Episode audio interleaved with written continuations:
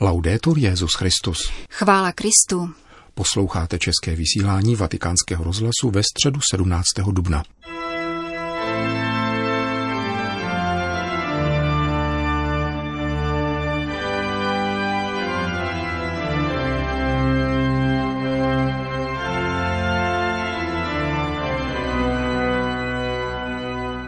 Svatopetrském náměstí se dopoledne sešlo několik tisíc lidí, aby se v prostřed svatého týdne účastnili generální audience. Byla zahájena čtením z úryvku z Markova Evangelia, který popisuje Ježíšovu modlitbu k otci v Getsemanské zahradě v předvečer svého umučení. Petrův nástupce ve své katechezi mluvil o modlitbě odčenáš v kontextu nadcházejícího velikonočního třídení. Cari fratelli e sorelle, buongiorno. Drazí bratři a sestry, dobrý den.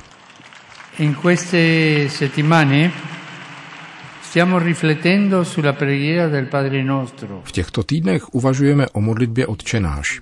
Nyní, těsně před velikonočním tríduem, se zastavme u několika slov, kterými se Ježíš modlil k Otci v utrpení. První invokaci pronáší Ježíš po poslední večeři. Pozvedl oči k nebi a modlil se, Otče, přišla ta hodina, oslav svého syna. A potom, oslav mne u sebe tou slávou, kterou jsem měl u tebe dřív, než byl svět. Ježíš prosí o slávu. Tato prozba před nadcházejícím utrpením působí paradoxně. O jakou slávu jde? Sláva v Bibli je vlastně zjevení Boha, rozlišující znamení jeho spásonosné přítomnosti mezi lidmi. Ježíš je nyní ten, kdo definitivně vyjeví boží přítomnost a spásu. A činí tak o velikonocích. Vyvýšením na kříž je oslaven. Tam Bůh konečně zjevuje svoji slávu. Od ní má poslední závoj a udivuje nás jako nikdy předtím. Objevujeme totiž, že veškerou slávou Boží je láska. Tedy rizí, šílená a nepředstavitelná láska, překračující všechny meze a veškerou míru. Fratelli e sorelle, facciamo nostra la preghiera di Gesù.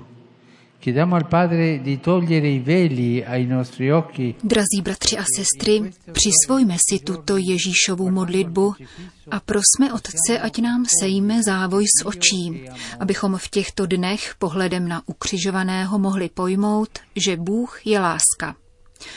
Kolikrát jen si jej představujeme jako zaměstnavatele a ne otce. Kolikrát jen ho považujeme za přísného soudce, než za slitovného spasitele. Bůh však o velikonocích ruší distance a ukazuje se v pokoře lásky, která žádá naši lásku. Proto ho oslavujeme, když všechno, co žijeme, konáme s láskou, protože ta jediná dává život světu.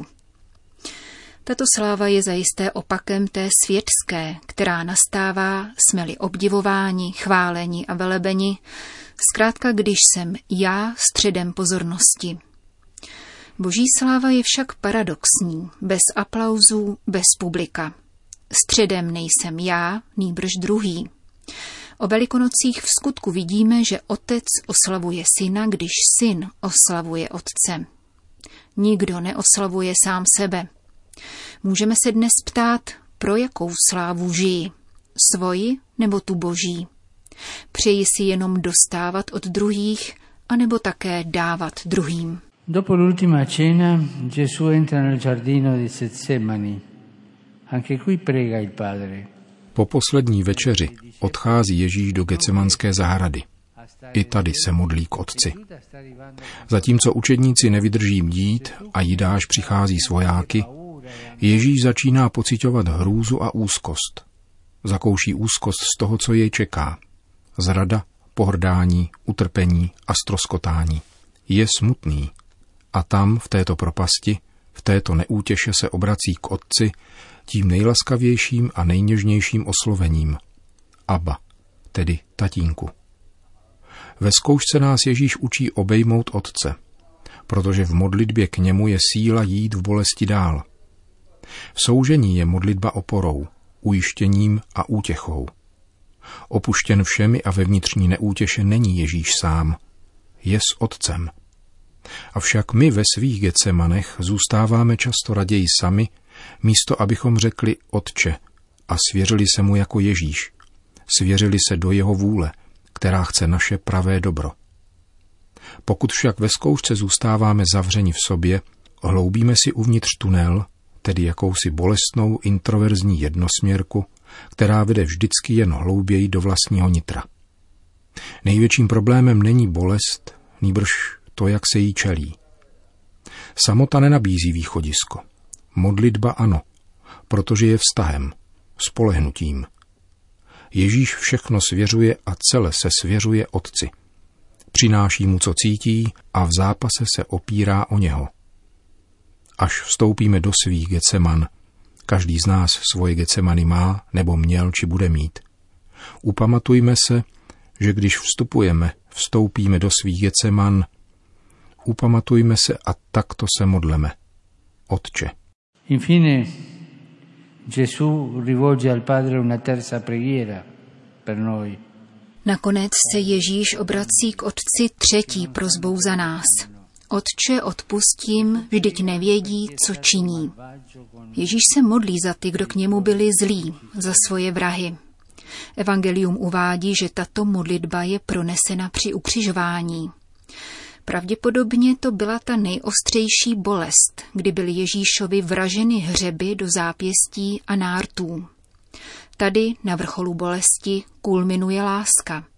Přichází odpuštění, tedy dar nejzasší moci, která prolamuje krůzla. Drazí bratři a sestry, až se budeme v těchto dnech modlit odčenáš, můžeme prosit o jednu z těchto milostí – Žít svoje dny ke slávě boží, tedy žít s láskou.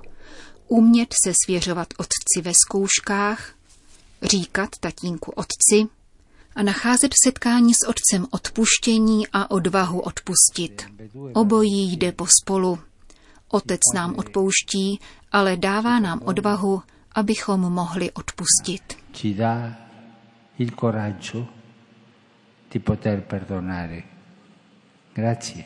To byla katecheze papeže Františka, který na závěr generální audience po společné modlitbě odčenáš všem požehnal.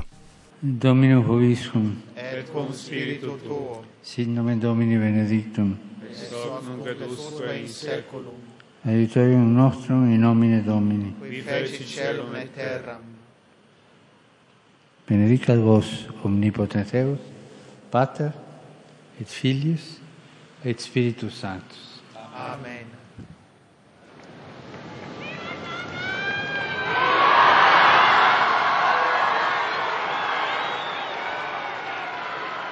Další zprávy. Vatikán. V tiskovém středisku svatého stolce byl představen pavilon svatého stolce na Mezinárodní zahradnické výstavě v Pekingu. Garden Expo se koná již od roku 1997 pravidelně ve dvouletých intervalech v některém z čínských měst. Letos poprvé se jej však účastní také svatý stolec. Výstava bude probíhat od 28. dubna do 7. října. Vatikánský pavilon si klade za cíl šířit poselství vyjádřená papežem Františkem v encyklice Laudato Si. Pavilonu o rozloze 200 čtverečních metrů bude vévodit reprodukce velkého obrazu rajské zahrady od Jana Václava Petera, který je vystaven ve vatikánské pinakotéce. Tento českorakouský malíř, narozený v roce 1745 v Karlových Varech, přišel do Říma ve službách hraběte Kaunice, císařského velvyslance na papežském dvoře, a ve věčném městě již zůstal. V roce 1812 se stal dokonce profesorem Akademie svatého Lukáše. V roce 1831, tedy dva roky po malířově smrti, zakoupil papež Řehoř XVI. cyklus jeho obrazů pro výzdobu konzistorního sálu a poštolského paláce. Obraz rajské zahrady vyniká mimořádně naturalistickým znázorněním více než 200 druhů zvířat. Mezi exponáty vatikánského pavilonu budou rovněž tisky a dokumenty z vatikánské knihovny věnované léčivým vlastnostem rostlin, dále inovativní interiérový skleník využívající nejmodernějších technologií či dvě nová umělecká díla – bronzový reliéf s náměstím svatého Petra a větrnou růžicí a pozlacená skulptura olivového stromu. Podle kardinála Gianfranca Raváziho je tato spolupráce výlučně kulturní povahy a jejím účelem je vytvořit atmosféru, v níž bude možné mluvit o případných styčných bodech nejen v náboženské oblasti, ale také na poli umění, kultury a vědeckého výzkumu. Více komisař pavilonu Monsignor Tomáš Trafny pro Vatikán News vysvětlil, že přítomnost svatého stolce na pekingském Expo 2019 bude symbolická a kulturní.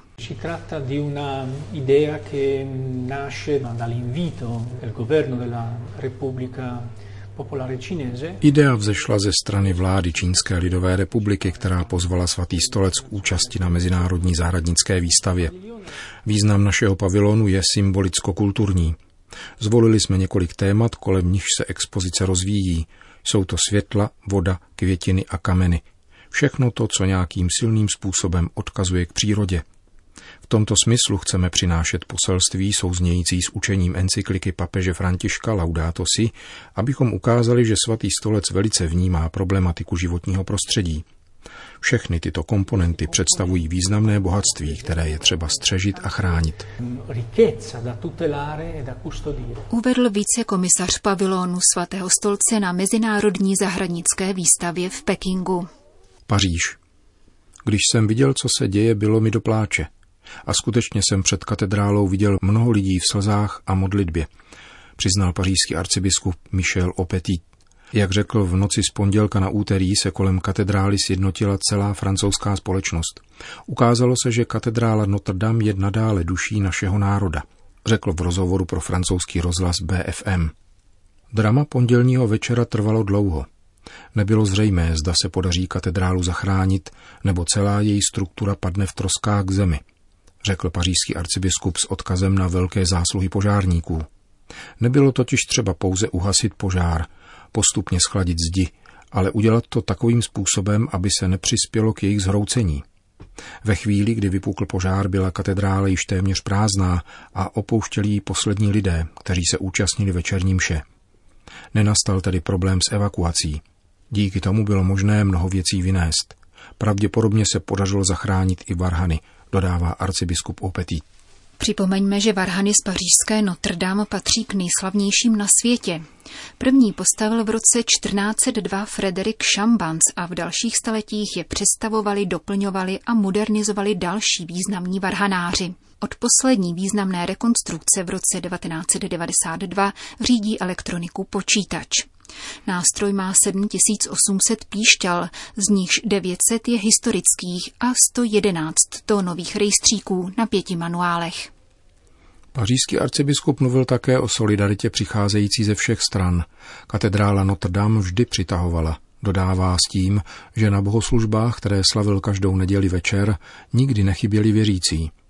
Nyní ze všech stran přicházejí projevy solidarity a vzmáhá se všeobecná vůle k rekonstrukci – při té příležitosti je dobré si připomenout, proč tato katedrála povstala, proč celá její krása a genius. Pro kousek chleba, pro tajemství, které se v ní odehrává ve svatém týdnu a během každé mše. To je naše víra, kterou nic nedokáže zničit, ujistil arcibiskup Opetit. Dodal také, že v této chvíli jako biskup sice přišel o svoji katedrálu, ale pozbuzením mu je skutečnost, že má svůj lid, který se spolu s ním včera modlil před katedrálou, včetně stovek mladých lidí. Katedrála Notre Dame byla vážně poškozena, ale duše Francie zničena nebyla.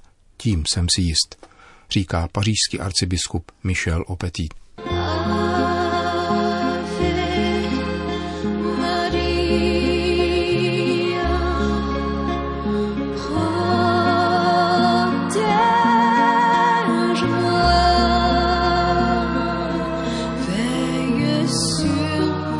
Končíme české vysílání vatikánského rozhlasu. Chvála Kristu. Laudetur Jezus Christus.